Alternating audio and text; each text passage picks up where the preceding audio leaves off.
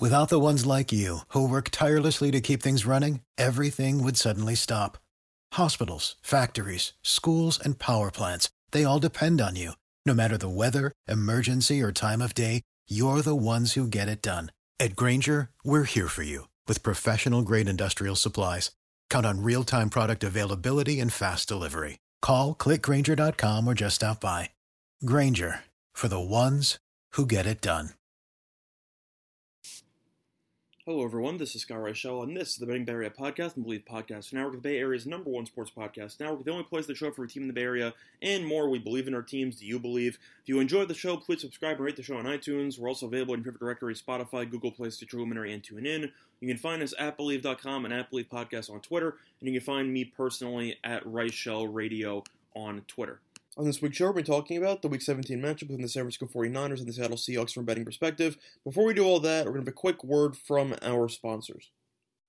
The wait is finally over. Football is back. You might not be able to be at the game this year, but you can still have a lot of action at Bet Online. I know personally I'm going to be a bit upset that I can't visit any of the actual stadiums in itself for the next couple of months because of COVID, but I will be looking forward to watching games. There's nothing more exciting than watching games while you have money on and hopefully uh, you can make some money here at Bet Online based on the game spreads, team totals, player props, and even coaching props. Bet Online is everything, and they have a ton of options alongside an online casino, so action never stops. So once again, head to betonline.ag today and take advantage of all the great sign-up bonuses. Again, that's betonline.ag and sign up today. Bet Online, your online sportsbook experts. Welcome back, everyone, to the Betting Bay Area Podcast and Bleav Podcast Network. Now, before we went on break, we previewed what we're going to be doing for this week's show. And yes, this will be the final NFL show of the season because of the fact that obviously the 49ers did not make the playoffs after making the Super Bowl last year. But they still have a chance to play a little bit of spoiler for Seattle. I know Seattle already clinched the division, but they could potentially ruin Seattle's seeding, so keep that in mind. But anyway, without further ado, we're going to dive right in and talk about what happened last week before we get into the Week 17 matchup. Now, San Francisco, in their matchup against Arizona, we ended up splitting those two plays. We leaned to Arizona minus the points, and we also leaned to the under. Now, the under was really, really easy. Uh, the game only totaled 32 points, went way under the posted total, really never in doubt. And as for the 49ers, they played really well, and they were able to put Arizona into a pretty precarious spot going into Week 17 as Arizona entered that game 8 and 6, a win in that game basically would have clinched them a playoff spot, but San Francisco definitely rose to the occasion, and they were able to pull off the road upset. Now, leading the way for San Francisco, of course, was running back Jeff Wilson Jr., who ended up having 183 rushing yards along with 21 receiving yards and one receiving touchdown. He was phenomenal. Anytime you average over 8 plus yards per carry on 22 carries, you definitely had yourself a pretty great game. Other than that, though, leading the uh, 49ers under center was third string quarterback CJ Beathard, who I had been calling for for the last month and a half to finally get some snaps instead of Nick Mullens. No, Mullens finally got injured, and now Beathard came in and he was solid. I know he only completed 13 of 22 pass attempts, but he did have three touchdowns and zero interceptions. So he definitely looked pretty sharp against this Arizona defense, and Beathard definitely did a good job of limiting mistakes, which is something that Mullens struggled with all season long. Looking at the receiving core, you had George Kittle, the, of course, elite tight end, return. He had 92 yards. He looked as sharp as usual. He was very solid. Other than that, though, really nobody else did anything. You had Jerick McKinnon as second in second in receiving yards with 28. Jeff Wilson Jr. had the touchdown and 21 yards on one reception. Kendrick Bourne had one catch for 16 yards. Aiyuk did nothing, had one catch for 15. Really, nobody did anything besides Kittle, but that did not matter because San Francisco relied so heavily on the ground game that it was able to get the job done. Now, Beathard did end up losing a fumble, which was a bit concerning, but when you only have one turnover in comparison to Mullens, usually two or three, that's definitely an upgrade. As for San Francisco's defense, though, they were very solid, only gave up 12 points. Uh, they gave up no touchdowns to Kyler Murray. They also recorded three sacks, and they also recovered a fumble. They did a really good job. They also had a red zone interception, which was huge. So overall, really solid job by San Francisco to keep Kyler Murray in check. Kyler Murray ended up going 31 for 50 for 247 passing yards, zero touchdowns, one pick. Anytime you force a guy like Kyler Murray to only average 4.9 yards per completion, definitely something that is, I'd say, a very, very solid uh, performance there. So overall, can't really complain that much with how they played, and I simply think that the 49ers did exactly what they needed to do in order to get the job done. But looking at, I'm sorry, it was yards uh, per attempt. So it was actually 4.9 yards out of the 50 attempts, going for an approximate uh, 247 yards. So every pass attempt was around 4.9 yards, which is of course very solid, forcing a lot of short passes, etc. But looking at the ground game for Arizona, they also struggled. Kenyon Drake leading rusher for Arizona because of the fact that Chase Edmonds was out, had 18 carries for 45 yards and a touchdown, which is equivalent to 2.5 yards per carry. Kyler Murray did have 75 rushing yards, but Murray has been torching opposing defenses all season long. And he also got a little bit banged up in that game as San Francisco ended up laying a pretty big hit on him late in the second half. But overall, anytime you can stop the leading running back from averaging more than 2.5 yards per carry, definitely a solid job there by the Niners. Now look at the receiving core for Arizona. Christian Kirk led the way with 76 receiving yards. KeeSean Johnson at 50. Uh, the big shocker there was DeAndre Hopkins with eight catches but only 48 yards. So they did a great job guarding him.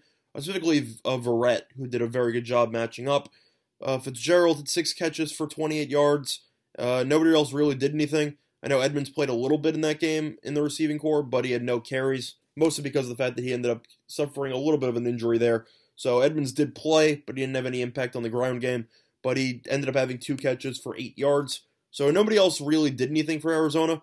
Uh, I know Arnold, despite having 25 yards, also lost a fumble. So that was also a problem. But as a whole, Arizona's offense did nothing.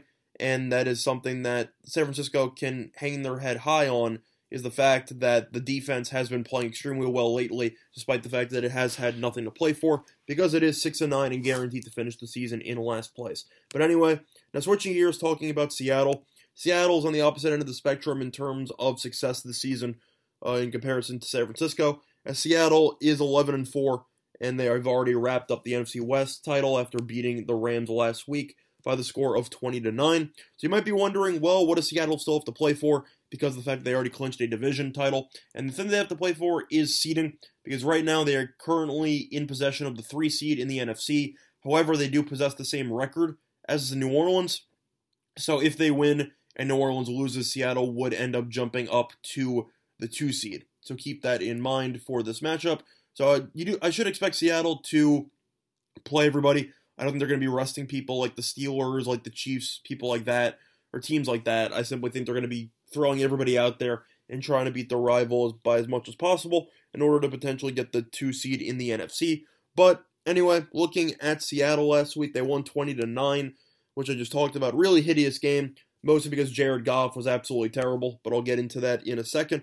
Looking at Seattle's offense, though, Russell Wilson, 20 for 32, 225 passing yards, one touchdown, no picks. He was also sacked five times. So once again, Seattle's offensive line was disastrous, and Wilson was running for his life pretty much the entire game. Wilson did end up uh, having a touchdown pass to the likes of uh, pretty underrated tight end there in Jacob Hollister. But overall, Wilson did enough in order to get the job done. He simply let the defense cook. Now, looking at the ground game, Chris Carson led the way with 16 carries for 69 yards. 4.3 yards per carry. Wilson also had a rushing touchdown, so he definitely did uh, his part, having two total touchdowns and no picks. And other than that, though, nobody else really did anything. Look at the receiving core. You had DK Metcalf, who had a team high uh, six receptions for a team high 59 yards, didn't really do much. David Moore had one catch for 45. Tyler Lockett had three catches for 44, and nobody else really did anything. But looking at Seattle's defense, they definitely left an imprint on this matchup as Goff ended up going 24 for 43 for 234 passing yards, zero touchdowns, one pick. He was absolutely terrible. And part of that was because of the fact that it turns out he has a fractured finger, so he might not he's not going to be playing in week 17 as a result of it in a must-win game for Los Angeles, but uh, Goff was just awful from start to finish. Couldn't move the chains, couldn't do anything, and he had a really, really awful interception in plus territory right outside of the red zone. So looking at the Rams, uh, they did a decent job running the ball. Darrell Henderson led the way since Akers was out, 12 carries for 62 yards, 5.2 yards per carry. Malcolm Brown was second with uh, 7 carries for 27, and nobody else really did anything. Look at the receiving core. Kupp had 8 catches for 66 yards. Reynolds had 6 catches for 65. Robert Woods had four catches for 48.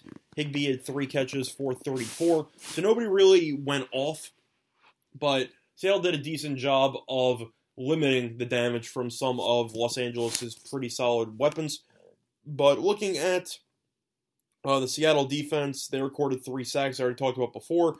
Uh, Jarran Reed led the way as he had two sacks there, and Alton Robinson had the third. So they really did a good job uh, just of getting after the quarterback and forcing Goff into making some mistakes. And they'll try to do the same thing against Beathard here on uh, Sunday. But looking at this matchup here briefly before we actually get into my predictions for the actual game, of course, we're going to have to talk about the actual spread and the total for this matchup. So looking at this game right here, Seattle is currently favored, and they're currently laying six, and the over-under in this game is currently available at 46 flat. So looking at my thoughts for this game here, I'm going to start out with the spread and then transition over to the total. I'm going to lean to San Francisco here. I originally was leaning to Seattle yesterday, and then I thought about it, and I decided that I thought it was too many points for Seattle to be laying. Seattle, of course, should still be motivated for this game, but if you look at how they've been playing lately, I think that this team has been playing really well defensively. Offensively, though, really not that great. You throw the Jets game out uh, as they scored 40 points. This offense has really been struggling over the last two months or so. To go through the numbers here, they played at the Rams, scored 23, played the Cardinals, scored 28, played the Eagles, scored 23, played the Giants, scored 12. Then you had the 40 outlier against the Jets, scored 20 against Washington, and then 20 against the Rams. This team has struggled to even break more than 27 points in any given game. They did 28 once within the last two months or so. So I just have an issue with trusting Seattle laying this big of a number when I'm not even sure if they're going to be able to score more than 24 points in this game. I don't think they will score 24. I think Seattle will probably score around 20 to 21 here, just based on how San Francisco's been playing defensively. I think they'll get after Wilson. I think Wilson should have no time at all in the pocket. I think he'll be able to create some big plays because he's Russell Wilson. That's what he's been doing. That's what he's been doing his entire career. But I do think the spread is a little bit too high because San Francisco, despite having Beathard and an injured Mostert who's not playing, and Samuel who's out, and all these injuries that San Francisco has, this team is still hung tough, and I do think they will be giving Seattle all that Seattle can handle on Sunday. So looking at this matchup here, I will be taking the six with San Francisco.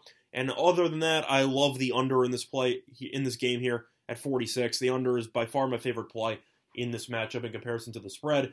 46 is way too high. You have Seattle, who each of their last, uh, what is it, five games? Each of their last five games have total less than 44 points. Now the total is 46, and San Francisco's offense has not been great either.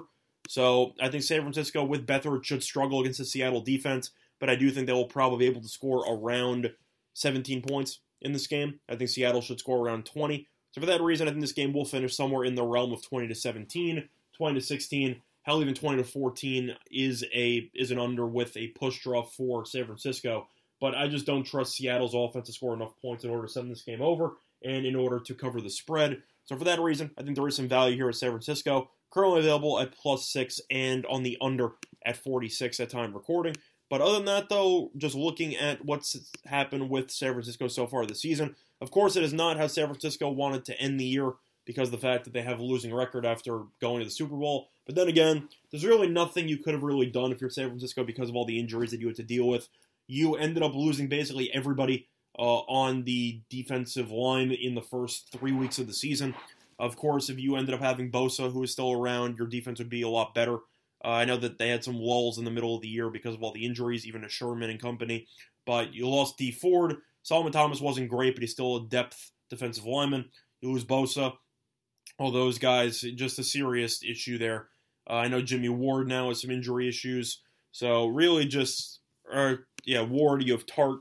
Uh, some people have just been injured all year long. So I do think that is definitely a problem for the 49ers. And I do think that they'll just be happy the season's over and they'll try to rebound there for 2021 when everybody is supposed to be healthy. So that is something that's definitely worth keeping in mind. You're also going to be having some other people out for this game. Brandon Aiyuk's going to be out. Trent Williams is going to be out, so the offense should also struggle in this matchup. I know Robbie Gould has COVID, so that is something that is worth monitoring. I know he just got an extension, but they might be down a starting kicker. But the offense, of course, should end up being a little bit worse because the fact that you have Aiyuk who's out for this game along with Trent Williams, who's been pretty solid as a tackle. But at the end of the day, I do think this total's too high, and I do think that San Francisco will keep this game close. So other than that, though, That's been an installment of the Ben Barrett podcast here in the Bleav Podcast Network for Week 17 uh, and the matchup between the San Francisco 49ers and the Seattle Seahawks. Other than that, though, good luck to all of you and your respective best today. Bye, everyone. For the ones who work hard to ensure their crew can always go the extra mile, and the ones who get in early so everyone can go home on time, there's Grainger, offering professional grade supplies backed by product experts so you can quickly and easily find what you need. Plus, you can count on access to a committed team ready to go the extra mile for you. Call, clickgrainger.com, or just stop by. Grainger, for the ones who get it done.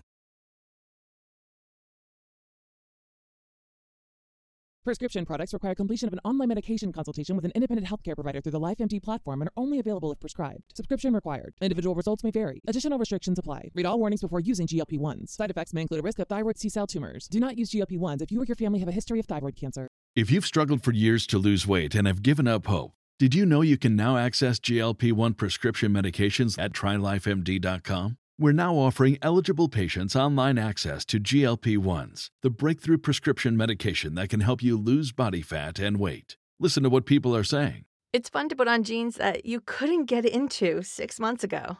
Every morning, I look forward to getting on the scale. For anybody who's struggling with their weight, it's a godsend.